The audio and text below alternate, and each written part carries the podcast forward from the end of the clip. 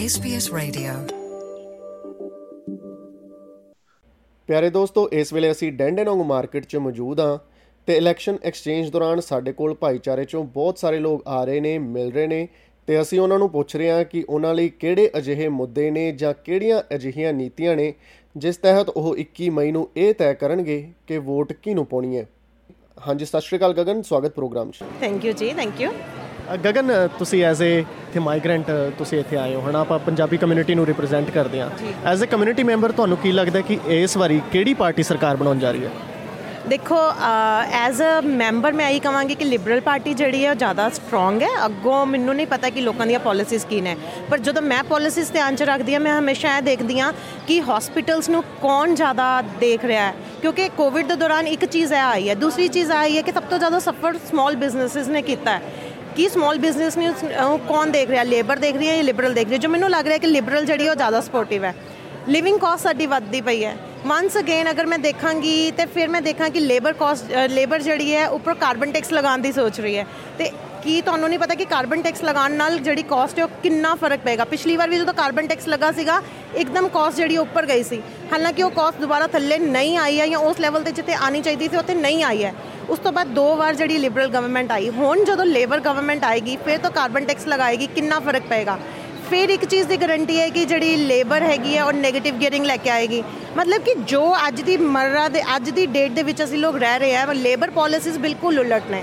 ਹੋ ਸਕਦਾ ਕੁਝ ਲੇਬਰ ਪਾਲਿਸੀਜ਼ ਅੱਛੀਆਂ ਵੀ ਹੋਣ ਕੁਝ ਲਿਬਰਲ ਪਾਲਿਸੀਜ਼ ਵੀ ਐਸੀਆਂ ਨੇ ਜਿਹੜੀਆਂ ਨਹੀਂ ਪਸੰਦ ਨੇ, ਲੇਕਿਨ ਅਗਰ ਮੈਂ ਬੈਲੈਂਸ ਕਰਾਂ, ਤੇ ਪਰਸਨਲੀ ਫਿਰ ਮੈਨੂੰ ਇਹੀ ਦੇਖਣਾ ਪਏਗਾ ਕਿ ਸਾਡੇ ਸਕੂਲਸ ਲਈ ਹਸਪੀਟਲਸ ਲਈ ਲਿਵਿੰਗ ਕਾਸਟ ਲਈ ਕੌਣ ਜ਼ਿਆਦਾ ਅੱਗੇ ਆ ਰਿਹਾ ਹੈ। ਤੁਸੀਂ ਕਾਰਬਨ ਟੈਕਸ ਦੀ ਗੱਲ ਕੀਤੀ ਹੈ ਲਿਬਰਲ ਦਾ CO2 ਐਮਿਸ਼ਨ ਨੂੰ ਲੈ ਕੇ ਕੋਈ ਹਾਲੇ ਤੱਕ ਉਹਨਾਂ ਨੇ ਪਲੈਜ ਨਹੀਂ ਕੀਤਾ ਕਿ ਉਹ ਇਸ ਨੂੰ ਕੰਟਰੋਲ ਕਰ ਸਕਣਗੇ, ਨਹੀਂ ਕਰ ਸਕਣਗੇ। ਜੋ ਇਹਨਾਂ ਦਾ ਨੈਟ ਜ਼ੀਰੋ ਦਾ ਜਿਹੜਾ ਟਾਰਗੇਟ ਆ ਉਹਨੂੰ, ਉਹਦੇ ਲਈ ਉਹਨਾਂ ਨੇ ਪਲੈਜ ਨਹੀਂ ਕੀਤਾ। ਤੁਹਾਨੂੰ ਨਹੀਂ ਲੱਗਦਾ ਕਿ ਇਹ ਪਾਲਿਸੀ ਇਹਦੇ ਤੇ ਬਣਨੀ ਬਹੁਤ ਜ਼ਰੂਰੀ ਹੈ? ਨਹੀਂ ਮੈਂ ਉਹੀ ਚੀਜ਼ ਤੁਹਾਨੂੰ ਕਹਿ ਰਹੀ ਹਾਂ ਕਿ ਵਾਕਈ ਪਾਲਿਸੀ ਬਣਨੀ ਜ਼ਰੂਰੀ ਹੈ।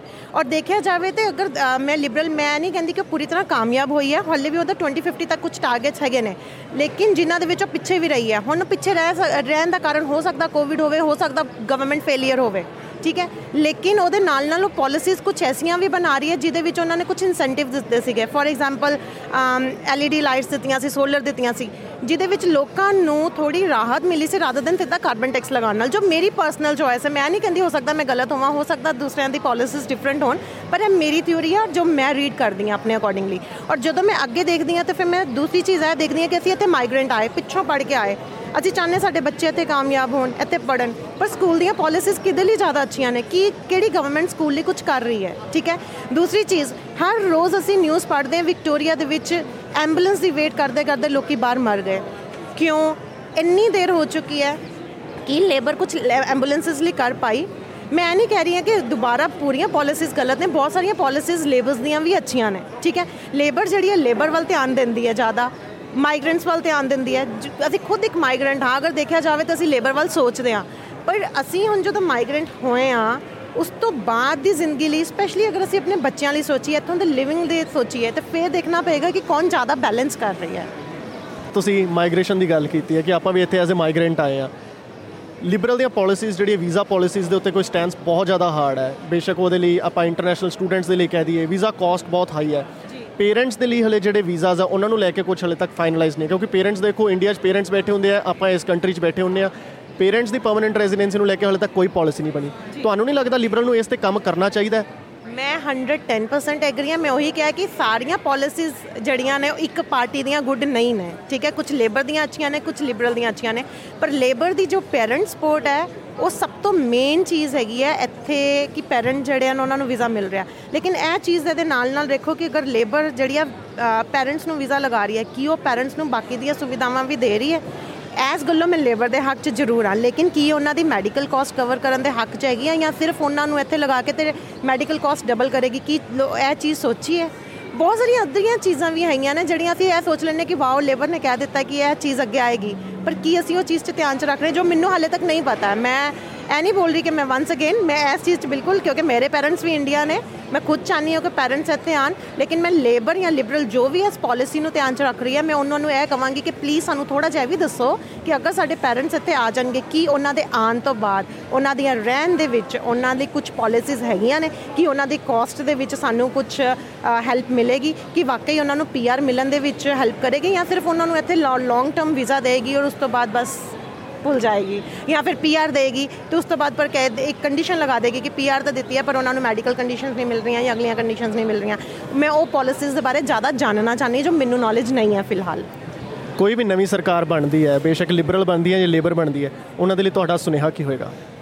ਕੋਈ ਵੀ ਹੋਵੇ ਮੈਂ ਸਿਰਫ ਇਹ ਕਵਾਂਗੀ ਕਿ ਕੋਵਿਡ ਦੇ ਦੌਰਾਨ ਇੱਕ ਆਮ ਜਿਹੜੀ ਜਨਤਾ ਹੈਗੀ ਸਪੈਸ਼ਲੀ ਸਮਾਲ ਬਿਜ਼ਨੈਸਸ ਜਾਂ ਕੋਈ ਵੀ ਹੈਗੇ ਅਸੀਂ ਬਹੁਤ ਜ਼ਿਆਦਾ ਸਫਰ ਕਰ ਰਹੇ ਮੈਂਟਲੀ ਵੀ ਸਫਰ ਕਰ ਰਹੇ ਤੇ ਫਾਈਨੈਂਸ਼ੀਅਲੀ ਵੀ ਸਫਰ ਕਰ ਰਹੇ। ਹਾਂ ਮੈਂ ਇਸ ਟਾਈਮ ਤੇ ਉਹਨਾਂ ਨੂੰ ਇਹ ਕਵਾਂਗੀ ਕਿ ਰਾਦਰ ਦੈਨ ਆਪਸ 'ਚ ਲੜਾਈ ਕਰਨ ਨਾਲ ਕੁਝ ਪਾਲਿਸੀਜ਼ ਐਸੀਆਂ ਹੋਣ ਜਿਹੜੀ ਆਮ ਮਰਰਾ ਦੀ ਸਾਡੀ ਜ਼ਿੰਦਗੀ ਹੈ, ਉਹਨੂੰ ਥੋੜਾ ਜਿਹਾ ਨਾਰਮਲ ਬਣਾਇਆ ਜਾਵੇ ਸਪੈਸ਼ਲੀ ਕਾਸਟ ਨੂੰ ਘਟਾ ਦਿੱਤਾ ਜਾਵੇ। ਨਾ ਸਿਰਫ ਪੈਟਰੋਲ ਦੀ ਕਾਸਟ ਵਧੀ ਹੈ ਗਰੋਸਰੀ ਲੈਣ ਜਾਓ ਤਾਂ ਟ੍ਰਿਪਲ ਕਾਸਟ ਹੋਈ ਪਈ ਹੈ, ਠੀਕ ਹੈ? ਔਰ ਉਹੀ ਜਿਹੜੀ ਸਾਡੀ ਫਾਈਨੈਂਸ਼ੀਅਲ ਜੋ ਅਸੀਂ ਆਪਣੀ ਬੈਲੈਂਸ ਕਰਦੇ ਆ ਸਮਝ ਹੀ ਨਹੀਂ ਆਉਂਦੀ ਹੈ ਕਿ ਉਹ ਸਾਡੀ ਲਿਮਿਟਿਡ ਪੇ ਕਿੱਥੇ ਜਾ ਰਹੀ ਹੈ। ਮੈਂ ਇਹੀ ਕਵਾਂਗੀ ਕਿ ਕੁਝ ਪਾਲਿਸੀਜ਼ ਐਸੀਆਂ ਬਣਾਓ, ਜਿਹੜੀਆਂ ਸਾਡੇ ਵਰਗੇ ਇਨਸਾਨਾਂ ਨੂੰ ਮੀਡੀਆ ਜਿਹੜੇ ਮੀਡੀਅਮ ਕਲਾਸ ਮੈਂ ਕਹਿ ਦਵਾਂ ਜਾਂ ਜੌਬ ਕਰਨ ਵਾਲਿਆਂ ਨੂੰ ਥੋੜੀ ਜਿਹੀ ਰਾਹਤ ਮਿਲੇ। ਜੀ ਅੱਜ ਐਸਪੀਐਸ ਪੰਜਾਬੀ ਤੇ ਸਾਨੂੰ ਸਮਾਂ ਦੇਣ ਦੇ ਲਈ ਬਹੁਤ ਬਹੁਤ ਧੰਨਵਾਦ ਗਗਨ। ਧੰਨਵਾਦ। ਤੁਹਾਡਾ ਜੀ ਸਾਨੂੰ ਸਾਡੀਆਂ ਰਾਏ ਲੈਣ ਲਈ। ਪਿਆਰੇ ਦੋਸਤੋ ਇਸ ਵੇਲੇ ਸਾਡੇ ਨਾਲ ਇੰਦੀ ਜਸਲ ਹੁਣੀ ਡੈਂਡੀਨੋਗ ਮਾਰਕੀਟ 'ਚ ਮੌਜੂਦ ਨੇ। ਇੱਕ ਸੀਨੀਅਰ ਸਿਟੀਜ਼ਨ ਦਾ ਸਿਆਣੀ ਉਮਰ ਦੇ ਲੋਕਾਂ ਦਾ ਉਹ ਕਲੱਬ ਚਲਾਉਂਦੇ ਆ। ਉਹਦੇ ਕਰਤਾ ਧਰਤਾ ਨੇ ਤੇ ਉਹਨਾਂ ਦੇ ਕਲੱਬ ਵਿੱਚ ਬਹੁਤ ਸਾਰੀਆਂ ਐਕਟੀਵਿਟੀਜ਼ ਬਜ਼ੁਰਗਾਂ ਨਾਲ ਸੰਬੰਧਿਤ ਹੁੰਦੀਆਂ ਰਹਿੰਦੀਆਂ। ਤੇ ਆਪਾਂ ਉਹਨਾਂ ਨੂੰ ਪੁੱਛਦੇ ਹਾਂ ਕਿ 21 ਮਈ ਨੂੰ ਜਿਹੜੀਆਂ ਵੋਟਾਂ ਪੈਣ ਜਾ ਰਹੀਆਂ, ਉਹਦੇ ਬਾਰੇ ਉਹ ਕੀ ਸੋਚਦੇ ਆ।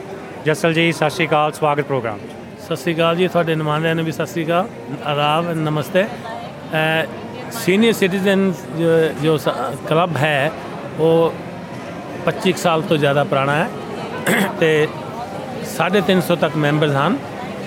ਕਿ ਅਸੀਂ ਇਤਨੇ ਲੱਕੀ ਹਾਂ, ਸਾਡੇ ਕਲੱਬ ਦੇ ਵਿੱਚ ਯਾਨੀ ਕਿ ਗੁਜਰਾਤੀ ਬੰਗਾਲੀ ਮਰਾਠੀ ਤੇਲੇਗੂ ਕ੍ਰਿਸਚੀਅਨ ਮੁਸਲਿਮ ਸਾਰੇ ਹੈ ਕਿਉਂਕਿ non political non religious Indian senior citizen association club ਹੈ ਠੀਕ ਹੈ। ਜੋ ਬੇਸਡ ਹੈਗਾ ਇਨ ਗਲੈਨ ਵੇਵਲੀ ਦੇ ਵਿੱਚ।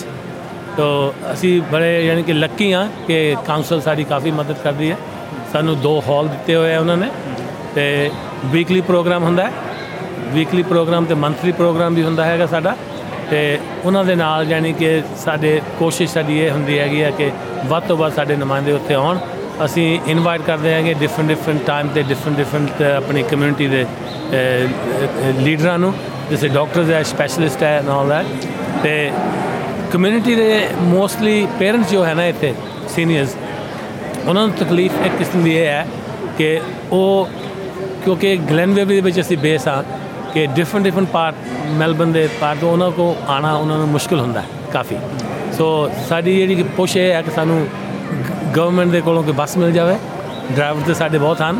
ਬੱਸ ਮਿਲ ਜਾਏ ਤਾਂ ਅਸੀਂ ਦੋ ਤਿੰਨ ਪੁਆਇੰਟ ਤੋਂ ਅਸੀਂ ਆਪਣੇ ਸੀਨੀਅਰਸ ਨੂੰ ਚੱਕ ਸਕੀਏ ਤਾਂ ਕਿ ਵੱਧ ਤੋਂ ਵੱਧ ਸੀਨੀਅਰ ਆ ਸਕਣ। ਜੇ ਆਪਾਂ ਕੌਮੀ ਪੱਧਰ ਤੇ ਗੱਲ ਕਰਨੀ ਹੋਵੇ ਨੀਤੀਆਂ ਦੀ, ਬਜ਼ੁਰਗਾਂ ਨਾਲ ਸੰਬੰਧਿਤ, ਤਾਂ ਉਸ ਮਾਮਲੇ ਸਰਕਾਰ ਨੂੰ ਤੁਸੀਂ ਕਿੰਨੇ ਨੰਬਰ ਦਿੰਦੇ ਹੋ 10 ਵਿੱਚੋਂ? ਕਿ ਉਹਨਾਂ ਨੇ ਬਜ਼ੁਰਗਾਂ ਦੀ ਬਾਹ ਫੜੀ ਆ, ਬਜ਼ੁਰਗਾਂ ਦੀ ਏਜ ਕੇਅਰ ਦੀ ਗੱਲ ਕਰ ਲਈਏ ਜਾਂ ਉਹਨਾਂ ਨੂੰ ਮਿਲਦੇ ਸਰਕਾਰੀ ਭੱਤਿਆਂ ਦੀ ਗੱਲ ਕਰ ਲਈਏ, ਮੈਡੀਕਲ ਸਹੂਲਤਾਂ ਦੀ ਗੱਲ ਕਰ ਲਈਏ, ਕੀ ਬਜ਼ੁਰਗਾਂ ਨੂੰ ਬਣਦਾ ਮਾਣ ਸਤਿਕਾਰ ਸਰਕਾਰ ਵੱਲੋਂ ਮਿਲ ਰਿਹਾ ਜਾਂ ਤੁਹਾਨੂੰ ਲੱਗਦਾ ਵੀ ਨਹੀਂ, ਇਹ ਕਾਫੀ ਨਹੀਂ ਹੈ, ਇਹਨੂੰ ਬਿਹਤਰ ਕੀਤਾ ਜਾ ਸਕਦਾ? ਦੇਖੋ, ਜੇ ਅਗਰ ਅਸੀਂ ਮਾਨ ਸਰਕਾਰ ਦੀ ਗੱਲ ਕਰੀਏ, ਮੈਂ ਕਹਾਂਗਾ ਕਿ ਸਾਡੇ ਬਜ਼ੁਰਗਾਂ ਨੂੰ ਨਹੀਂ ਮਾਨ ਮਿਲ ਰਿਹਾ, ਕਿਉਂਕਿ ਸਾਡੇ ਜਿਹੜੇ ਲੀਡਰਸ ਹਨ, ਜੋ ਸਾਡੇ ਕਮਿਊਨਿਟੀ ਦੇ ਲੀਡਰਸ ਹਨ, ਉਹਨਾਂ ਨੇ ਇਹ ਮੁੱਦਾ ਉਠਾਉਣ ਤੇ ਉਹਨਾਂ ਨੂੰ ਇਹ ਚਾਹੀਦਾ ਹੈਗਾ, ਸਭ ਤੋਂ ਜ਼ਿਆਦਾ ਕਿਉਂਕਿ ਉਹ ਸਾਡੇ ਫੋਰ ਫਰੰਟ ਤੇ ਹਨ, ਜਿਹੜੇ ਸਾਡੇ ਲੀਡਰਸ ਹੈ। ਅਗਰ ਸਾਡੇ ਲੀਡਰਸ ਨਹੀਂ, ਉਹਨਾਂ ਨੂੰ ਗਵਰਨਮੈਂਟ ਨੂੰ ਇਹ ਮੈਸੇਜ ਪਹੁੰਚਾਉਣਗੇ, ਫਿਰ ਅਸੀਂ ਗਵਰਨਮੈਂਟ ਨੂੰ ਨਹੀਂ ਬਲੇਮ ਕਰ ਸਕਦੇ। ਅਸੀਂ ਆਪਣੇ ਲੀਡਰਾਂ ਨੂੰ ਬਲੇਮ ਕਰਾਂਗੇ ਕਿ ਭਈ ਤੁਸੀਂ ਕਿ ਤੁਸੀਂ ਕਿਉਂ ਇਹ ਮੁੱਦੇ ਨੂੰ ਤੁਸੀਂ ਨਹੀਂ ਉਠਾਉਂਦੇ ਹੈਗੇ? ਸੀਨੀਅਰਸ ਦੇ ਬਾਰੇ ਵਿੱਚ ਚਾਹੇ ਉਹ ਆਪਣੇ ਸਟੂਡੈਂਟ ਦਾ ਮੁੱਦਾ ਹੋਵੇ, ਚਾਹੇ ਸੀਨੀਅਰਸ ਦੀ ਸੈਟਲਮੈਂਟ ਦਾ ਮੁੱਦਾ ਇੱਥੇ ਹੋਵੇ, ਬਜ਼ੁਰਗਾਂ ਦੇ ਏਜ ਕੇਅਰ ਦਾ ਮੁੱਦਾ ਹੋਵੇ, ਹਾਂ? ਉਹ ਸਾਡੇ ਲੀਡਰਾਂ ਤੇ ਸਾਡੇ ਜਿਹੜੇ ਕਿ ਸੋ ਕਾਲ ਜਿਹੜੇ ਲੀਡਰ ਸੀ ਕਹਿੰਦੇ ਜਿਨ੍ਹਾਂ ਨੇ ਜਿਹੜੇ ਯਾਨੀ ਕਿ ਸਾਨੂੰ ਗਾਈਡ ਕਰਦੇ ਆ ਉਹਨਾਂ ਦੇ ਉਹਨਾਂ ਤੇ ਮੈਂ ਜ਼ਿਆਦਾ ਨਿਰਭਰ ਕਰਾਂ ਮੈਂ ਆਪਣੀ ਫੋਕਸ ਕਰਾਂਗਾ ਕਿ ਭਾਈ ਤੁਸੀਂ ਗਵਰਨਮੈਂਟ ਨੂੰ ਕਨਵਿੰਸ ਕਰੋ ਕਿ ਸਾਨੂੰ ਇਹਨਾਂ ਨੇ ਚੀਜ਼ਾਂ ਦੀ ਜ਼ਰੂਰਤ ਹੈ। ਯਾਨੀ ਜੇ ਕੋਈ ਦਰਵਾਜ਼ਾ ਖੜਕਾਊਗਾ ਤਾਂ ਹੀ ਅੰਦਰੋਂ ਦਰਵਾਜ਼ਾ ਖੁੱਲੂਗਾ। ਬਿਲਕੁਲ ਜੀ ਲੇਕਿਨ ਅਸੀਂ ਮੈਸੇਜ ਗਵਰਨਮੈਂਟ ਨੂੰ ਕਿਉਂਕਿ ਮੈਨੂੰ ਇੱਥੇ 45 ਸਾਲ ਹੋ ਗਏ। ਮੈਂ 77 ਦੇ ਵਿੱਚ ਇੱਥੇ ਆਇਆ ਸੀ। ਗਵਰਨਮੈਂਟ ਨੂੰ ਸਾਡੀ ਜਿਹੜੀ ਮੈਸੇਜ ਹੈ ਨਾ ਸਾਡੀ ਉਹ ਹੈ ਕਿ ਅਸੀਂ ਜਿਹੜੇ ਆ ਨਾ ਇੰਡੀਅਨਸ ਆ ਪੰਜਾਬੀ ਸਪੈਸ਼ਲੀ ਸੈਲਫ ਸਫੀਸ਼ੀਐਂਟ ਆ। ਸੈਲਫ ਸਫੀਸ਼ੀਐਂਟ ਅਸੀਂ ਸੀ ਜਦੋਂ ਅਸੀਂ ਯੰਗ ਇੱਥੇ ਆਏ ਸੀ। ਹੁਣ ਸਾਡੇ ਜਿਹੜੇ ਮਾਪੇ ਇੱਥੇ ਆ ਗਏ, ਉਹਨਾਂ ਨੂੰ ਬਹੁਤ ਬਹੁਤ ਬਹੁਤ ਸਹੂਲਤਾਂ ਦੀ ਜ਼ਰੂਰਤ ਹੈ। ਉਹਨਾਂ ਨੂੰ ਮੈਡੀਸਿਨ ਜਿਹੜੀਆਂ ਉਹਨਾਂ ਨੇ, ਉਹਨਾਂ ਦੀਆਂ, ਉਹਨਾਂ ਨੂੰ ਹਸਪੀਟਲਾਈਜੇਸ਼ਨ ਜੇ ਕੋਈ ਪ੍ਰੋਬਲਮ ਪੈਂਦੇ ਹੈਗੇ ਆ, ਉਹਨਾਂ ਤੇ ਉਹਨਾਂ ਦੇ ਬੜੇ ਖਰਚੇ ਆਉਂਦੇ ਆ। ਉਹਨਾਂ ਚੀਜ਼ਾਂ ਤੇ ਸਾਨੂੰ ਨਿਰਭਰ ਕਰਨਾ ਚਾਹੀਦਾ ਹੈਗਾ, ਕਿਉਂਕਿ ਇਸ ਵੇਲੇ ਅਸੀਂ ਇਹ ਯੰਗ ਹੈਗੇ ਅਸੀਂ ਕੱਲ ਨੂੰ ਬਜ਼ੁਰਗ ਹੋਣਾ ਹੈ, ਸਾਨੂੰ ਵੀ ਉਹ ਤਕਲੀਫਾਂ ਆਣੀਆਂ ਹੈਗੀਆਂ, ਉਹ ਤਕਲੀਫਾਂ ਨੂੰ ਹੁਣ ਅਸੀਂ ਨਹੀਂ ਉਹਨਾਂ ਨੂੰ ਕਲੀਅਰ ਕਰਾਂਗੇ ਗਵਰਨਮੈਂਟ ਦੇ ਨਾਲ ਜੋ ਵੱਧ ਤੋਂ ਵੱਧ ਸਾਨੂੰ ਸਹੂਲਤਾਂ ਮਿਲ ਸਕਦੀਆਂ ਉਹ ਫਿਰ ਸਾਨੂੰ ਵੀ ਤਕਲੀਫਾਂ ਹੋ ਜਾਣੀਆਂ। ਸੋ ਹੁਣ ਸਾਡੇ ਕੋਲ ਓਪਰਚ्युनिटी ਹੈਗੀ ਹੈ ਕਿ ਅਸੀਂ ਗਵਰਨਮੈਂਟ ਦਾ ਦਰਵਾਜ਼ਾ ਖੜਕਟਾਈਏ ਕਿ ਭਾਈ ਇਹ ਸਾਨੂੰ ਸਹੂਲਤਾਂ ਦੀ ਜ਼ਰੂਰਤ ਹੈ। ਇੱਕ ਵਾਰ ਤੁਹਾਡੇ ਕਲੱਬ ਨੂੰ ਪਰੇ ਰੱਖ ਲਈਏ ਸਾਰਾ ਕੁਝ ਪਰੇ ਰੱਖ ਲਈਏ ਇੱਕ ਨਿੱਜੀ ਸਵਾਲ। ਲੱਗਦਾ ਤੁਹਾਨੂੰ ਸਕਾਟ ਮੌਰਿਸਨ ਦੀ ਸਰਕਾਰ ਦੁਬਾਰਾ ਆ ਜਾਊਗੀ ਜਾਂ ਤੁਹਾਨੂੰ ਲੱਗਦਾ ਨਹੀਂ ਲੇਬਰ ਦਾ ਚਾਂਸ ਬਣ ਰਿਹਾ? ਮੈਂ ਕਿਉਂਕਿ ਹਰ ਇੱਕ ਜਦੋਂ ਤੁਸੀਂ ਕੰਮ ਕਰਦੇ ਹੋ ਨਾ ਐਕਸਪੀਰੀਅੰਸ ਕਾਉਂਟਸ ਐਕਸਪੀਰੀਅੰਸ ਹੈ ਉਹ ਠੀਕ ਹੈ ਕਿ ਹਰ ਇੱਕ ਗਵਰਨਮੈਂਟ ਗਲਤੀਆਂ ਕਰਦੀ ਹੈ। ਲੇਕਿਨ ਅਗਰ ਉਹ ਗਲਤੀਆਂ ਨੂੰ ਆਪਣੇ ਨੂੰ ਸੁਧਾਰ ਲੈ ਤੇ ਫਿਰ ਸੋਨੇ ਤੇ ਸੁਹਾਗਾ ਹੋ ਸਕਦਾ ਹੈ। ਇਹ ਇਹ ਗਵਰਨਮੈਂਟ ਦਾ ਭੁੱਲਿਆ ਸ਼ਾਮ ਨੂੰ ਘਰ ਆ ਜੇ। ਘਰ ਆ ਜਾ। ਕਿਉਂਕਿ ਇਹ ਉੱਥੇ ਗੱਲ ਫਿਰ ਆ ਜਾਂਦੀ ਹੈ ਜਿਹੜੇ ਸਾਡੇ ਲੀਡਰ ਉਹਨਾਂ ਦੇ ਨਾਲ ਸਹਿਮਤ ਹਨ ਉਹਨਾਂ ਨੇ ਜਿਨ੍ਹਾਂ ਨੇ ਸਾਡੇ ਲੀਡਰ ਨੂੰ ਹੱਥ ਮਿਲਾਇਆ ਉਹਨਾਂ ਦੇ ਨਾਲ ਜੇ ਜੱਫੀ ਪਾਈ ਹੈ ਇਹ ਉਹਨਾਂ ਨੂੰ ਜਾਗਰਤੀ ਲਿਆਉਣ ਦੀ ਜ਼ਰੂਰਤ ਹੈ ਮੋਰਿਸਨ ਗਵਰਨਮੈਂਟ ਸ਼ਬਦ ਨੂੰ। ਵਰਤਿਆ ਗਲਤੀਆਂ ਕਿਹੋ ਜਿਹੀਆਂ ਗਲਤੀਆਂ? ਗਲਤੀਆਂ ਯਾਨੀ ਕਿ ਕਿਉਂਕਿ ਕਮਿਊਨਿਟੀ ਬਾਈ ਕਮਿਊਨਿਟੀ ਅਗਰ ਲੈ ਕੇ ਉਹਨਾਂ ਨੇ ਫੋਕਸ ਨਹੀਂ ਕੀਤਾ ਕਮਿਊਨਿਟੀ ਤੇ। ਹਾਂਜੀ? ਕਿਉਂਕਿ ਕਮਿਊਨਿਟੀ ਨੂੰ ਜ਼ਰੂਰਤ ਹੈ। ਇਸ ਵੇਲੇ ਇੰਡੀਅਨ ਕਮਿਊਨਿਟੀ ਮਰਜਿੰਗ ਕਮਿਊਨਿਟੀ ਹੈ। ਕੋਈ ਸ਼ੱਕ ਠੀਕ ਕੋਈ ਸ਼ੱਕ ਨਹੀਂ। ਹਰੇਕ ਭਾਈਚਾਰੇ ਦੀਆਂ ਵੱਖਰੀਆਂ ਹਾਰਡ ਵਰਕਿੰਗ ਹੈ ਔਰ ਮਰਜਿੰਗ ਕਮਿਊਨਿਟੀ ਹੈ। ਕਿਉਂਕਿ ਉਹ ਉੱਥੇ ਅਸੀਂ ਉਹਨਾਂ ਦੇ ਮਨ ਦੇ ਵਿੱਚ ਸ਼ੰਕਾ ਪਾਈ ਹੋਈ ਹੈਗੀ ਕਿ ਇੰਡੀਅਨ ਨੂੰ ਕਿਸੇ ਦੀ ਹੈਲਪ ਦੀ ਜ਼ਰੂਰਤ ਨਹੀਂ ਹੈ। ਹੁਣ ਸਾਨੂੰ ਇਹ ਹੈ ਕਿ ਅਸੀਂ ਸਾਡੀ ਆਵਾਜ਼ ਇਹ ਹੋਣੀ ਚਾਹੀਦੀ ਹੈ ਕਿ ਸਾਨੂੰ ਭਾਈ ਜ਼ਰੂਰਤ ਹੈ। ਸਾਡੇ ਬੱਚਿਆਂ ਨੂੰ ਜ਼ਰੂਰਤ ਹੈ ਐਜੂਕੇਸ਼ਨ ਦੀ ਜ਼ਰੂਰਤ ਹੈ, ਸਕੂਲਾਂ ਦੀ ਜ਼ਰੂਰਤ ਹੈ ਸੀਨੀਅਰ ਦੀ ਜ਼ਰੂਰਤ ਹੈ ਏਜ ਕੇਅਰ ਦੀ ਜ਼ਰੂਰਤ ਹੈ ਕਮਿਊਨਿਟੀ ਸੈਂਟਰ ਦੀ ਜ਼ਰੂਰਤ ਹੈ। ਇਹ ਸਾਨੂੰ ਜ਼ਰੂਰਤ ਹੈ ਕਿਉਂਕਿ ਬਾਕੀ ਕੰਮ ਅਸੀਂ ਸਭ ਕਰ ਚੁੱਕੇ ਹੈਗੇ, ਇਹ ਚੀਜ਼ਾਂ ਤੇ ਅਸੀਂ ਉਹਨਾਂ ਤੋਂ ਜਿੰਨੇ ਵੀ ਫੋਰਸ ਬਾਈ ਫੋਰਸ ਕਮਿਊਨਿਟੀ ਇਕੱਠੀ ਹੋ ਕੇ ਉਹਨਾਂ ਨੂੰ ਜਾਣੀ ਕਿ ਉਹਨਾਂ ਦਾ ਦਰਵਾਜ਼ਾ ਖੜਕਾ ਸਕਦੀ ਹੈ ਕਿ ਭਾਈ ਗੱਲ ਸੁਣੋ ਤੁਸੀਂ ਤੁਸੀਂ ਸਾਨੂੰ, ਤੁਹਾਨੂੰ ਸਾਡੀ ਜ਼ਰੂਰਤ ਹੈ, ਸਾਨੂੰ ਤੁਹਾਡੀ ਜ਼ਰੂਰਤ ਹੈ। ਤੁਸੀਂ ਸਾਡੀਆਂ ਜ਼ਰੂਰਤਾਂ ਤੁਸੀਂ ਪੂਰੀਆਂ ਕਰੋ। ਜੀ ਬਹੁਤ ਬਹੁਤ ਮਿਹਰਬਾਨੀ ਸਾਡੇ ਨਾਲ ਗੱਲ ਕਰਨ ਲਈ। ਧੰਨਵਾਦ। ਬਹੁਤ ਧੰਨਵਾਦ ਜੀ। Thank you You're with SBS Radio. ਹਾਂਜੀ ਸਤਿ ਸ਼੍ਰੀ ਅਕਾਲ ਜਸਵਿੰਦਰ ਸਵਾਗਤ ਪ੍ਰੋਗਰਾਮ। ਥੈਂਕ ਯੂ ਜੀ। ਜਸਵਿੰਦਰ ਤੁਸੀਂ ਕਮਿਊਨਿਟੀ ਦੇ ਵਿੱਚ ਇੱਥੇ ਪੰਜਾਬੀ ਭਾਈਚਾਰੇ ਨੂੰ ਤੁਸੀਂ ਰਿਪਰੈਜ਼ੈਂਟ ਕਰਦੇ ਹੋ। ਤੁਹਾਨੂੰ ਕੀ ਲੱਗਦਾ ਹੈ ਕਿ ਇਸ ਵਾਰੀ ਫੈਡਰਲ ਚੋਣਾਂ ਦੇ ਵਿੱਚ ਕਿਹੜੀ ਪਾਰਟੀ ਸਰਕਾਰ ਬਣਾਉਣ ਜਾ ਰਹੀ ਹੈ? ਦੇਖੋ ਅਗਰ ਮੈਂ ਆਪਣੀ ਗੱਲ ਕਰਾਂ ਤੇ ਡੈਫੀਨਿਟਲੀ ਲਿਬਰਲ ਪਾਰਟੀ ਦੇ ਚਾਂਸਸ ਜ਼ਿਆਦਾ ਹੈਗੇ ਨੇ ਕਿਉਂਕਿ ਉਹਨਾਂ ਦਾ ਜਿਹੜਾ ਫੇਸ ਹੈਗਾ prime minister face very strong face ਹੈ ਪੋਜ਼ਿਟਿਵ ਫੇਸ ਹੈ ਐਸ ਕੰਪੇਅਰ ਟੂ ਲੇਬਰ ਉਹਨਾਂ ਨੇ ਕੰਮ ਵੀ ਕਾਫੀ ਕੀਤੇ ਨੇ ਲਿਬਰਲ ਪਾਰਟੀ ਨੇ ਜਿਵੇਂ ਜੋਸ਼ ਹੈਗਾ ਜਿਹੜਾ ਫਾਈਨੈਂਸ ਮਿਨਿਸਟਰ ਹੈ ਅ, ਸਕਾਟ ਮੋਰਿਸਨ ਨੇ ਜਿਹੜਾ ਕੋਵਿਡ ਹੋਇਆ ਤੁਹਾਡਾ ਡਿਜ਼ਾਸਟਰ ਹੋਇਆ ਮੈਨੇਜਮੈਂਟ ਜਿਹੜੀ ਡਿਜ਼ਾਸਟਰ ਹੋਈ ਫਾਇਰ ਹੋ ਗਈ ਫਲੱਡ ਆਏ। ਉਹਨਾਂ ਵਿੱਚ ਉਹਨਾਂ ਨੇ ਕਾਫੀ ਸਰਕਾਰ ਨੇ ਹੈਲਪ ਕੀਤੀ ਹੈ ਲੋਕਾਂ ਦੀ। ਠੀਕ ਹੈ ਆਪਾਂ ਕਹਿ ਸਕਦੇ ਹਾਂ ਕਿ ਹਰ ਕਿਸੇ ਕੋਲ ਹੈਲਪ ਨਹੀਂ ਪਹੁੰਚ ਪਾਈ ਲੇਕਿਨ ਉਹਨਾਂ ਨੇ ਮੈਕਸਿਮਮ ਜਿਹੜੀ ਕੋਸ਼ਿਸ਼ ਕੀਤੀ ਸੀ ਕਿ ਲੋਕਾਂ ਦੀ ਹੈਲਪ ਹੋ ਸਕੇ as much as they help people so ਕਾਫੀ ਉਹਨਾਂ ਨੇ ਹੈਲਪ ਕੀਤੀ ਉਹਨਾਂ ਦੀ। ਐਜ਼ ਅ ਕਮਿਊਨਿਟੀ ਮੈਂਬਰ ਤੁਸੀਂ ਕਿਹਨੂੰ ਵੋਟ ਪਾਉਣ ਜਾ ਰਹੇ ਹੋ? ਦੇਖੋ ਐਜ਼ ਅ ਕਮਿਊਨਿਟੀ ਮੈਂਬਰ ਮੈਂ ਸ਼ੁਰੂ ਤੋਂ ਹੀ ਲਿਬਰਲ ਦਾ ਰੀਲੀ ਫੈਨ ਰਿਹਾ। ਇਸ ਵਾਰੀ ਵੀ ਮੈਂ ਜ਼ਰੂਰ ਲਿਬਰਲ ਨੂੰ ਹੀ ਵੋਟ ਪਾਉਂਗਾ ਕੁਐਸਚਨ ਮੈਂ ਤੁਹਾਨੂੰ ਜ਼ਰੂਰ ਪੁੱਛਣਾ ਚਾਹੂੰਗਾ ਲਿਬਰਲ ਦਾ ਸਟੈਂਸ ਜਿਹੜਾ ਵੀਜ਼ਾਸ ਨੂੰ ਲੈ ਕੇ ਬੜਾ ਹੀ ਹਾਰਡ ਰਿਹਾ ਬੇਸ਼ੱਕ ਉਹ ਕਿਉਂਕਿ ਦੇਖੋ ਆਪਾਂ ਪੰਜਾਬੀ ਭਾਈਚਾਰੇ ਨੂੰ ਇੱਥੇ ਰਿਪਰੈਜ਼ੈਂਟ ਕਰਦੇ ਹਾਂ ਜੀ। ਬਹੁਤ ਸਾਰੇ ਇੰਟਰਨੈਸ਼ਨਲ ਸਟੂਡੈਂਟ ਸਾਡੇ ਪੰਜਾਬ ਤੋਂ ਆਉਂਦੇ ਨੇ ਭਾਰਤ ਤੋਂ ਆਉਂਦੇ ਨੇ ਬਿਲਕੁਲ। ਬੜੇ- ਬੜੇ ਮੁਲਕਾਂ ਤੋਂ ਆਉਂਦੇ ਨੇ ਜੀ, ਜੀ। ਇਸ ਚੀਜ਼ ਨੂੰ ਲੈ ਕੇ ਲਿਬਰਲ ਦਾ ਸਟੈਂਸ ਬਹੁਤ ਹਾਰਡ ਰਿਹਾ ਤੁਹਾਨੂੰ ਨਹੀਂ ਲੱਗਦਾ ਕਿ ਇਹ ਇੱਕ ਬਹੁਤ ਵੱਡਾ ਮੁੱਦਾ ਹੈ ਦੇਖੋ ਮੁੱਦਾ ਜ਼ਰੂਰ ਹੈਗਾ ਇਮੀਗ੍ਰੇਸ਼ਨ ਦਾ ਮੈਂ no doubt even there Ki students ਹੈਗੇ ਨੇ ਪੇਰੈਂਟ ਵੀਜ਼ਾ ਦੇ charging too much money um ਲੇਕਿਨ ਦੇਖੋ, ਅਗਰ ਉਹ ਸਿੱਧਾ ਇਮੀਗ੍ਰੇਟ ਸਟੂਡੈਂਟਸ ਨੂੰ ਸਿੱਧਾ ਹੀ ਕਹਿ ਦੇਣਗੇ, ਆ ਜਾਓ, ਸਿੱਧਾ ਤੁਸੀਂ ਆ ਜਾਓ, ਤੇ ਕਾਫੀ ਆਪਾਂ ਨੋਟਿਸ ਕੀਤਾ ਕੁਝ ਸਾਲ ਪਹਿਲਾਂ ਸਟੂਡੈਂਟਸ ਆਏ ਸੀ ਕਿ ਜਿਹੜਾ ਇੰਗਲਿਸ਼ ਜੇ ਨਹੀਂ ਬੋਲ ਪਾਉਂਦੇ ਸੀ ਕਮਿਊਨਿਟੀ ਵਿੱਚ ਕੁਲ ਮਿਲ ਨਹੀਂ ਪਾ ਰਹੇ ਸੀ। ਵੈਰੀ ਹਾਰਡ ਠੀਕ ਹੈ ਜੌਬ ਸਮਝ ਨਹੀਂ ਆ ਰਹੀ ਸੀ। ਲੇਕਿਨ ਅਗਰ ਉਹਨਾਂ ਨੇ ਥੋੜਾ ਸਟਰੋਂਗ ਕੀਤਾ ਕਿ ਤੁਸੀਂ ਆਇਲਸ ਦੇ ਬੈਂਡ 7 ਲੈਣੇ ਨੇ 6 ਲੈਣੇ ਨੇ, ਲੇਕਿਨ ਅ- ਸਾਡੇ ਵਾਸਤੇ ਗੁੱਡ ਹੈਗਾ ਕਿ ਆ ਕੇ ਇੱਥੇ ਅਗਰ ਆਉਂਦੇ ਨੇ ਦੇ ਕੈਨ ਅੰਡਰਸਟੈਂਡ ਕਿ ਜੌਬ ਕਿਵੇਂ ਹੋਣੀ ਹੈ ਦੇ ਕੈਨ ਅੰਡਰਸਟੈਂਡ ਇੰਗਲਿਸ਼ ਕਿ ਜਿਹੜਾ ਸਾਹਮਣੇ ਪਾਰਟੀ ਹੈਗੀ ਉਹ ਕੀ ਕਹਿਣਾ ਚਾਹੁੰਦੀ ਹੈ। ਪਲੱਸ ਨਾਲ ਇਹ ਹੈਗਾ ਕਿ ਅਗਰ ਜ਼ਿਆਦਾ ਸਟੂਡੈਂਟਸ ਵੀ ਆ ਜਾਣਗੇ ਇੱਥੇ ਦੇ ਜਿਹੜੇ ਲੋਕਲ ਹੈਗੇ ਨੇ ਉਹਨਾਂ ਨੂੰ ਜੌਬ ਦੀ ਓਪਰਚੁਨਿਟੀਜ਼ ਘੱਟ ਹੋ ਜਾਏਗੀ। ਦੇਖੋ ਕਾਸਟ ਆਫ ਲਿਵਿੰਗ ਬਹੁਤ ਜ਼ਿਆਦਾ ਵਧੀ ਹੈ ਡੂਰਿੰਗ ਸਕਾਟ ਮੋਰਿਸਨ ਸਰਕਾਰ। ਪੈਟਰੋਲ ਪ੍ਰਾਈਸਿਸ ਬਹੁਤ ਹਾਈ ਹੋਏ ਨੇ। ਕੋਵਿਡ ਦੇ ਦੌਰਾਨ ਜਿਹੜੀ ਕੋਵਿਡ ਮੈਨੇਜਮੈਂਟ ਦੀ ਤੁਸੀਂ ਗੱਲ ਕੀਤੀ ਸੀ ਡਿਜ਼ਾਸਟਰ ਮੈਨੇਜਮੈਂਟ ਦੀ ਗੱਲ ਕੀਤੀ ਸੀ ਉਸ ਚੀਜ਼ ਨੂੰ ਲੈ ਕੇ ਵੀ ਲਿਬਰਲ ਸਰਕਾਰ ਦੀ ਨਿਖੇਧੀ ਕੀਤੀ ਗਈ ਹੈ ਕਿ ਇਹਨਾਂ ਨੇ ਜਿਹੜੇ ਅੰਤਰਰਾਸ਼ਟਰੀ ਬਾਰਡਰ ਸੀਗੇ, ਉਹ ਬੰਦ ਕਰ ਦਿੱਤੇ ਸੀਗੇ ਜਾਂ ਫਿਰ ਫਲੱਡਸ ਵੇਲੇ ਵੀ ਕੋਈ ਜਲਦੀ ਜਵਾਬ ਨਹੀਂ ਦੇ ਸਕੇ ਸੀਗੇ ਸਕਾਟ ਮੋਰਿਸਨ। ਇਸ ਚੀਜ਼ ਨੂੰ ਲੈ ਕੇ ਤੁਹਾਨੂੰ ਨਹੀਂ ਲੱਗਦਾ ਕਿ ਵੋਟਰਾਂ ਦੇ ਉੱਤੇ ਅਸਰ ਪੈ ਸਕਦਾ? ਉਹਨਾਂ ਦੀ ਵੋਟਾਂ ਦੀ ਗਿਣਤੀ ਦੇ ਉੱਤੇ ਅਸਰ ਪੈ ਸਕਦਾ? ਦੇਖੋ, ਅਸਰ ਮੈਂ ਨਹੀਂ ਕਹੂੰਗਾ ਨਹੀਂ ਪਏਗਾ, ਬਿਲਕੁਲ ਪਏਗਾ, ਲੇਕਿਨ ਐਨਾ ਨਹੀਂ ਪਏਗਾ ਕਿਉਂਕਿ ਇਹਨਾਂ ਨੇ ਜਿਹੜਾ ਕੰਮ ਕੀਤਾ ਸੀ ਦੇ ਗੁੱਡ ਬਿਕੋਜ਼ ਕੋਵਿਡ ਵੀ ਹੋਇਆ ਤੇ ਦੇ ਦੇ ਡੋਨਟ ਨੋ ਕਿਉਂਕਿ ਇਹ ਫਸਟ ਟਾਈਮ ਸਭ ਵਾਸਤੇ ਸੀ ਨਾਟ ਓਨਲੀ ਆਸਟ੍ਰੇਲੀਆ ਸਾਰੇ ਵਰਲਡ ਵਿੱਚ ਸੀ।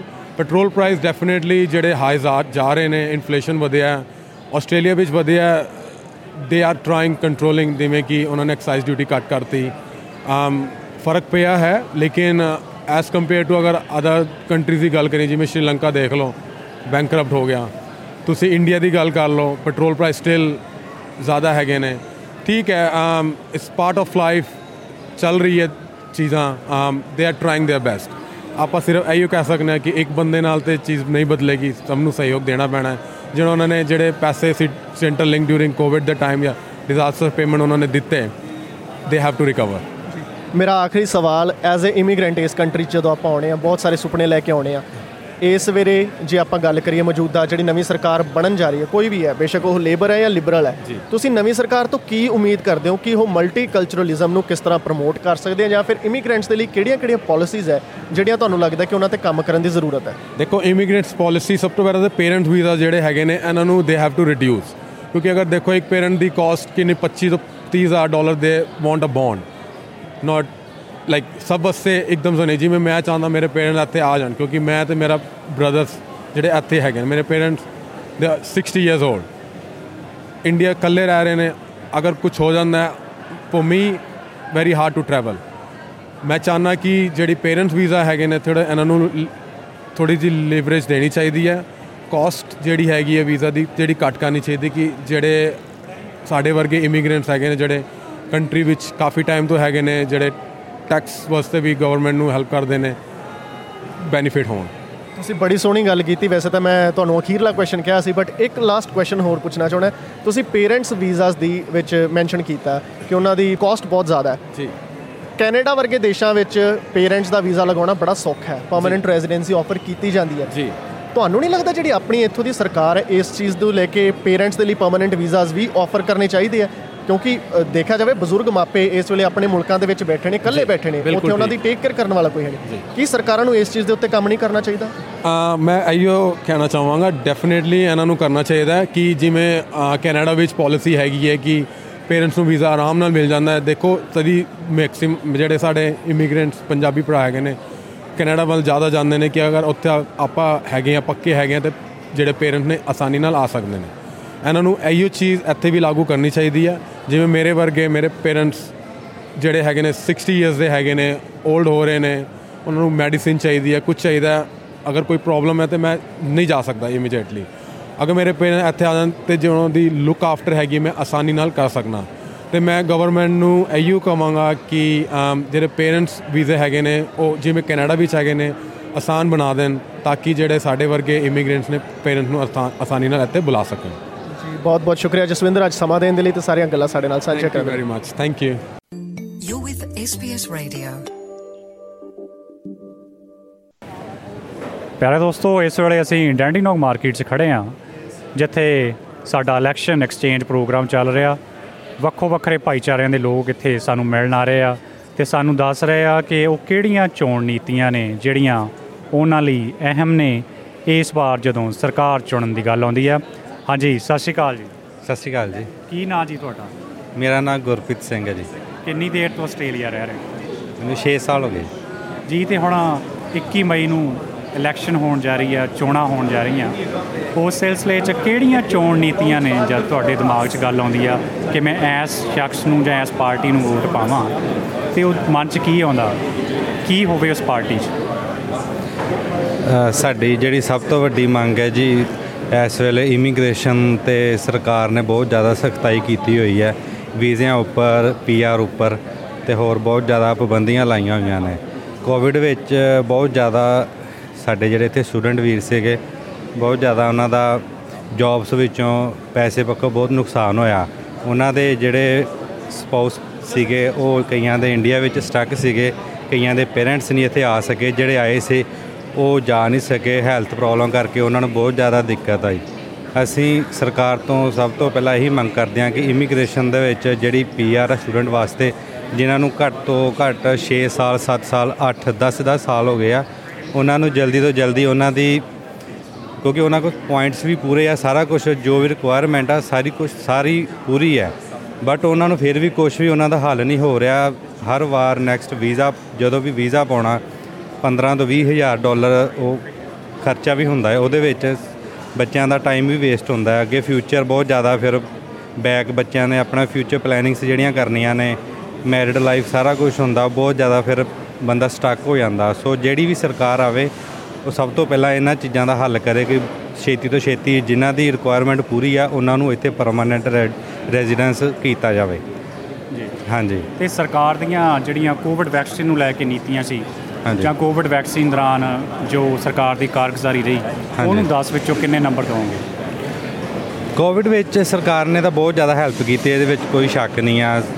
ਕੋਈ ਮਤਲਬ ਜਿਨ੍ਹਾਂ ਦੀ ਜੌਬ ਲਾਸ ਹੋਈ ਬਾਅਦ ਚ ਉਹਨਾਂ ਨੂੰ ਉਹ ਵੀ ਪੈਸੇ ਵੀ ਦਿੱਤੇ ਹੈਲਪ ਕੀਤੀ ਆ। ਤੇ ਵੈਕਸੀਨੇਸ਼ਨ ਦੇ ਵਿੱਚ ਉਹ ਤੇ ਉਹ ਤੇ ਜਿਨ੍ਹਾਂ ਨੇ ਵੈਕਸੀਨੇਸ਼ਨ ਸੀਗੀ ਉਹ ਆਲਮੋਸਟ ਕੋਈ ਉਹਦੇ ਵਿੱਚ ਨੁਕਸਾਨ ਸੀ। ਮੈਂ ਵੀ ਲਵਾਈ ਦੋਨੋਂ ਡੋਜ਼ ਲਵਾਈਆਂ। ਬਾਅਦ ਵਿੱਚ ਬੂਸਟਰ ਵੀ ਲਵਾਇਆ। ਉਹ ਸਰਕਾਰ ਨੇ ਫ੍ਰੀ ਆਫ ਕੋਸਟ ਦਿੱਤਾ। ਉਹਦੇ ਵਿੱਚ ਕੋਈ ਕੋਸਟ ਨਹੀਂ ਲੱਗੀ।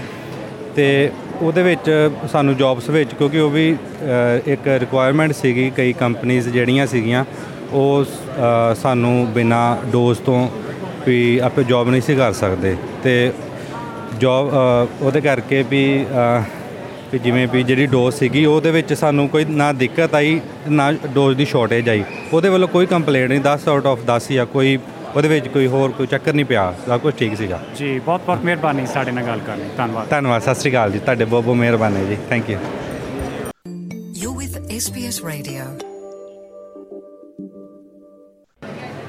ਸਤਿ ਸ਼੍ਰੀ ਅਕਾਲ ਸ਼ਸ਼ੀ ਜੀ ਸਵਾਗਤ ਪ੍ਰੋਗਰਾਮ। ਸਤਿ ਸ੍ਰੀ ਅਕਾਲ ਬੇੜੇ ਖੁਸ਼ ਰਹੋ ਪਰਮਾਤਮਾ ਤੁਹਾਨੂੰ ਸਭ ਕੁਝ ਦੇ। ਸ਼ਸ਼ੀ ਜੀ ਸੰਘੀ ਚੋਣਾਂ ਸਿਰ ਤੇ ਹੈ। ਬਹੁਤ ਸਾਰੇ ਮੁੱਦੇ ਨੇ, ਕਈ ਨੈਸ਼ਨਲ ਮੁੱਦੇ ਨੇ, ਕਈ ਲੋਕਲ ਮੁੱਦੇ ਵੀ ਨੇ। ਤੁਹਾਨੂੰ ਕੀ ਲੱਗਦਾ ਕਿ ਆਮ ਵੋਟਰ ਕਿਸ ਚੀਜ਼ ਨੂੰ ਲੈ ਕੇ ਜ਼ਿਆਦਾ ਭਾਰੂ ਹੈ? ਕਿ ਨੈਸ਼ਨਲ ਮੁੱਦੇ ਨੇ ਉਹਨਾਂ ਉੱਤੇ ਜ਼ਿਆਦਾ ਤਵੱਜੋ ਦੇਣੀ ਚਾਹੀਦੀ ਹੈ ਜਾਂ ਕੁਝ ਜਿਹੜੇ ਸਟੇਟ ਲੈਵਲ ਦੇ ਮੁੱਦੇ ਨੇ, ਉਹ ਵੀ ਇਸ ਚੀਜ਼ 'ਚ ਯੋਗਦਾਨ ਪਾ ਸਕਦੇ ਆ? ਮੇਰਾ ਸੋਚਣਾ ਹਰਦਮ ਇਹੋ ਰਹੇਗਾ ਕਿ ਜਿਹੜੇ ਨੈਸ਼ਨਲ ਜਾਂ ਇੰਟਰਨੈਸ਼ਨਲ ਮੁੱਦੇ ਨੇ, ਅਸੀਂ ਉਹਨਾਂ ਉੱਤੇ ਧਿਆਨ ਦਈਏ। ਹੁਣ ਜਿਸ ਤਰ੍ਹਾਂ ਮੈਂ ਇੰਟਰਨੈਸ਼ਨਲ ਦੀ ਗੱਲ ਕਰ ਰਿਹਾ ਸੀਗਾ, ਹੁਣ ਐਕਚੁਅਲੀ ਜਿਹੜੀ এনवायरमेंट ਦੀ ਹੈਗੀ ਹੈ ਹਰ ਦਿਨ ਕਿਧਰੇ ਨਾ ਕਿਧਰੇ ਅੱਗਾਂ ਲੱਗੀਆਂ ਹੋਈਆਂ ਨੇ, ਕਿਧਰੇ ਕਿਧਰੇ ਤੂਫਾਨ ਆ ਰਹੇ ਨੇ, ਕਿਧਰੇ ਕਿਧਰੇ ਵੋਲਕੈਨੋ ਫਟ ਰਹੇ ਨੇ। ਸਾਨੂੰ ਉਹਦੇ ਬਾਰੇ ਸੋਚਣਾ ਹੈ।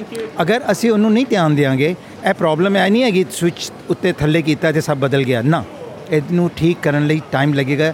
ਜਿੰਨਾ ਪਹਿਲਾਂ ਲੱਗਿਆ ਵੇ, ਇਹਨੂੰ ਵਿਗਾੜਨ ਲਈ। ਤੋ ਸਾਨੂੰ ਉਸ ਚੀਜ਼ਾਂ ਤੇ ਧਿਆਨ ਦੇਣਾ ਹੈ।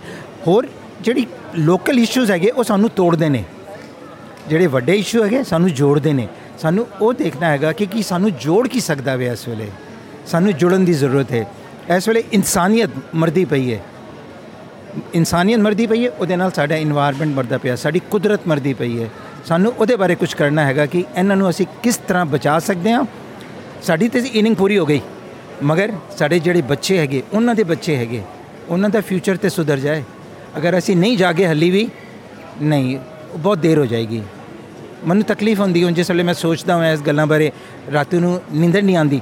ਜਿਸ ਤਰ੍ਹਾਂ ਆਪਣਾ ਕਲਾਮ ਸਾਹਿਬ ਕਹਿੰਦੇ ਸੀਗੇ ਨਾ ਕਿ ਸੁਪਨੇ ਹੁੰਦੇ ਨੇ ਜਿਹੜੇ ਰਾਤ ਨੂੰ ਤੁਹਾਨੂੰ ਸੌਣ ਨਹੀਂ ਦਿੰਦੇ। ਮੈਨੂੰ ਉਹ ਤਕਲੀਫ ਹੋ ਗਈ ਹੈ ਹੁਣ ਕਿ ਮੈਨੂੰ ਉਹ ਸੁਪਨੇ ਜਿਹੜੇ ਮੈਂ ਦੇਖ ਰਿਹਾ ਹਾਂ ਚਾਰੋਂ ਪਾਸੇ ਹੋ ਰਹੇ ਨੇ ਉਹ ਰਾਤੀ ਸੌਣ ਨਹੀਂ ਦਿੰਦੇ। ਬਹੁਤ ਸੋਹਣੀ ਗੱਲ ਤੁਸੀਂ ਕਹੀ ਹੈ। ਜੇ ਇਹਨਾਂ ਮੁੱਦਿਆਂ ਦੇ ਉੱਤੇ ਆਪਾਂ ਮੌਜੂਦਾ ਸਰਕਾਰ ਨੂੰ ਨੰਬਰ ਦੇਣੇ ਹੋਣ ਆਊਟ ਆਫ 10 ਜਿਹੜੀ ਸਕਾਟ ਮੋਰਿਸਨ ਸਰਕਾਰ ਹੈ ਉਹਨਾਂ ਨੂੰ ਕਿੰਨੇ ਨੰਬਰ ਦਿਓਗੇ? ਇਹ ਇਹਨਾਂ ਮੁੱਦਿਆਂ ਦੇ ਉੱਤੇ ਉਹ ਕਿਸ ਤਰ੍ਹਾਂ ਹੱਲ ਕਰ ਸਕੇ ਆ ਹਾਂ ਮੇਰੇ ਖਿਆਲ ਨਾਲ ਅਗਰ ਇਹ ਸਾਰਿਆਂ ਨੂੰ ਜੋੜ ਲੈਣ ਉਹਨਾਂ ਕੋਲ ਇਸ ਵੇਲੇ ਵੀ ਹੈਗੀ ਏ ਐਨੀ ਪਾਵਰ ਕਿ ਉਹ ਕਰ ਸਕਦੇ ਨੇ ਠੀਕ। ਮਗਰ ਉਹ ਵੀ ਡਿਵਾਈਡਡ ਹੈਗੇ ਨੇ। ਉਹਨਾਂ ਇੱਥੇ ਵੀ ਕਿੱਸਾ ਕੁਰਸੀ ਦਾ ਚੱਲਦਾ ਪਿਆ ਵੇ ਕਿ ਮੈਨੂੰ ਪਹਿਲਾਂ ਮਿਨਿਸਟਰੀ ਚਾਹੀਦੀ ਹੈ, ਮੈਨੂੰ ਇਹ ਚਾਹੀਦਾ, ਮੈਨੂੰ ਉਹ ਚਾਹੀਦਾ ਵੇ। ਉਹਦੇ ਕਰਕੇ ਦਿੱਕਤਾਂ ਹੋ ਰਹੀਆਂ ਨੇ, ਜਿਹਦੇ ਕਰਕੇ ਮੈਂ ਸੋਚਦਾ ਵਾਂ ਕਿ ਉਹ ਲੋਕ ਇੰਨਾ ਕੁਝ ਨਹੀਂ ਕਰ ਸਕਣਗੇ। ਮਗਰ ਜਿਸ ਵੇਲੇ ਦੂਜੇ ਪਾਸੇ ਦੇਖਦਾ ਵਾਂ ਤੇ ਉੱਥੋਂ ਵੀ ਉਹ ਗਏ ਬਿਜ਼ਰੇ ਹੈਗੇ। ਸੋ ਆਪਸ਼ਨ ਜਿਹੜੀਆਂ ਸਾਡੇ ਕੋਲ ਹੈਗੀਆਂ ਬੜੀਆਂ ਲਿਮਿਟਿਡ ਹੈਗੀਆਂ। ਇਸ ਵੇਲੇ ਅਗਰ ਅਸੀਂ ਵੋਟ ਜਿਹਨੂੰ ਦਿਆਂਗੇ, ਉਹੀ ਉਹ ਆਏਗਾ। ਤੋ ਦੈਟਸ ਰਿਫਲੈਕਟਿੰਗ ਸਾਨੂੰ। ਅਸੀਂ ਜੋ ਚੁਣਦੇ ਪਏ ਹਾਂ ਉਹ ਲੋਕ ਸਾਹਮਣੇ ਆ ਰਹੇ ਨੇ। ਸੋ ਸਾਨੂੰ ਉਹ ਬੰਦੇ ਚੁਣਨੇ ਨੇ ਜਿਹੜੇ ਸਾਡੇ ਵਾਸਤੇ ਮਿਲ ਕੇ ਕੁਝ ਕਰ ਸਕਣ ਦੁਨੀਆ ਨੂੰ ਜੋੜ ਸਕਣ ਦੁਨੀਆ ਨੂੰ ਅੱਗੇ ਲੈ ਜਾ ਸਕਣ। ਐਜ਼ ਅ ਕਮਿਊਨਿਟੀ ਰਿਪਰੈਜ਼ੈਂਟੇਟਿਵ ਤੁਸੀਂ ਕੀ ਸੋਚਦੇ ਹੋ? ਕਿਸ ਨੂੰ ਵੋਟ ਪਾਓਗੇ ਜਾਂ ਕਿਹੜੀ ਪਾਰਟੀ ਜਿਹੜੀ ਸਰਕਾਰ ਬਣਾਉਣ ਜਾ ਰਹੀ ਹੈ? ਆਪਣੇ ਆਪ ਨੂੰ ਕਮਿਊਨਿਟੀ ਰਿਪਰੈਜ਼ੈਂਟੇਟਿਵ ਕਦੀ ਵੀ ਨਹੀਂ ਬਣਿਆ ਨਾ ਕਦੀ ਲੀਡਰ ਬਣਿਆ। ਮੈਂ ਇੱਕ ਵਰਕਰ ਹੈਗਾ ਐਂਡ ਹੈਂਡਸ ਔਨ ਮੈਂ ਜੋ ਕੁਝ ਵੀ ਸਿੱਖਿਆ ਹੋਵੇ ਆਪਣੀ ਗਲਤੀਆਂ ਨਾਲ ਆਪਣੇ ਤਜਰਬੇ ਨਾਲ। ਐਂਡ ਮੈਂ ਇਹ ਕਹਾਂਗਾ ਕਿ ਜੋ ਵੀ ਅਸੀਂ ਸਰਕਾਰ ਚੁਣੀਏ ਜੋ ਵੀ ਇੱਕ ਦੂਜੇ ਨੂੰ ਸਹਾਰਾ ਦਈਏ ਜਿਸ ਵੇਲੇ ਇੱਕ ਵਾਰੀ ਸਰਕਾਰ ਆ ਜਾਏ ਪਾਵਰ ਵਿੱਚ ਭੁੱਲ ਜਾਈਏ ਕਿ ਅਸੀਂ ਉਹਨੂੰ ਵੋਟ ਦਿੱਤਾ ਸੀਗਾ ਨਾ ਅਸੀਂ ਉਹਨੂੰ ਪੂਰੀ ਸਪੋਰਟ ਕਰੀਏ ਤੇ ਤੁਹਾਨੂੰ ਕਿਹੜੀ ਪਾਰਟੀ ਦਾ ਜ਼ੋਰ ਲੱਗ ਰਿਹਾ ਫਿਰ ਐਤਕੀ ਲਿਬਰਲ ਪਾਰਟੀ ਬਣਾਉਣ ਜਾ ਰਹੀ ਹੈ ਸਰਕਾਰ ਜਾਂ ਫਿਰ ਲੇਬਰ ਪਾਰਟੀ ਇਸ ਵਾਰੀ ਸੱਤਾ ਦੇ ਵਿੱਚ ਆਊਗੀ ਹੋ ਸਕਦਾ ਹੈ ਲੇਬਰ ਨਹੀਂ ਆ ਸਕੇਗੀ ਅੱਗੇ ਮਗਰ ਅਗਰ ਲਿਬਰਲ ਆਈ ਤੇ ਦੋ ਤਿੰਨ ਪਾਰਟੀਆਂ ਮਿਲ ਕੇ ਫਿਰ ਬਣਨਗੀਆਂ ਕਿਉਂਕਿ ਗ੍ਰੀਨ ਗ੍ਰੀਨ ਵੀ ਕਰਦੇ ਪਰ ਦੇ ਕੁਝ ਵੀ ਨਹੀਂ ਹੈਗੇ, ਜੋ ਮੇਰੀ ਓਪੀਨੀਅਨ ਹੈਗੀ ਹੈ, ਸਿਰਫ ਗੱਲਾਂ ਲਈ ਬਹੁਤ ਜ਼ਿਆਦਾ ਹੈਗਾ।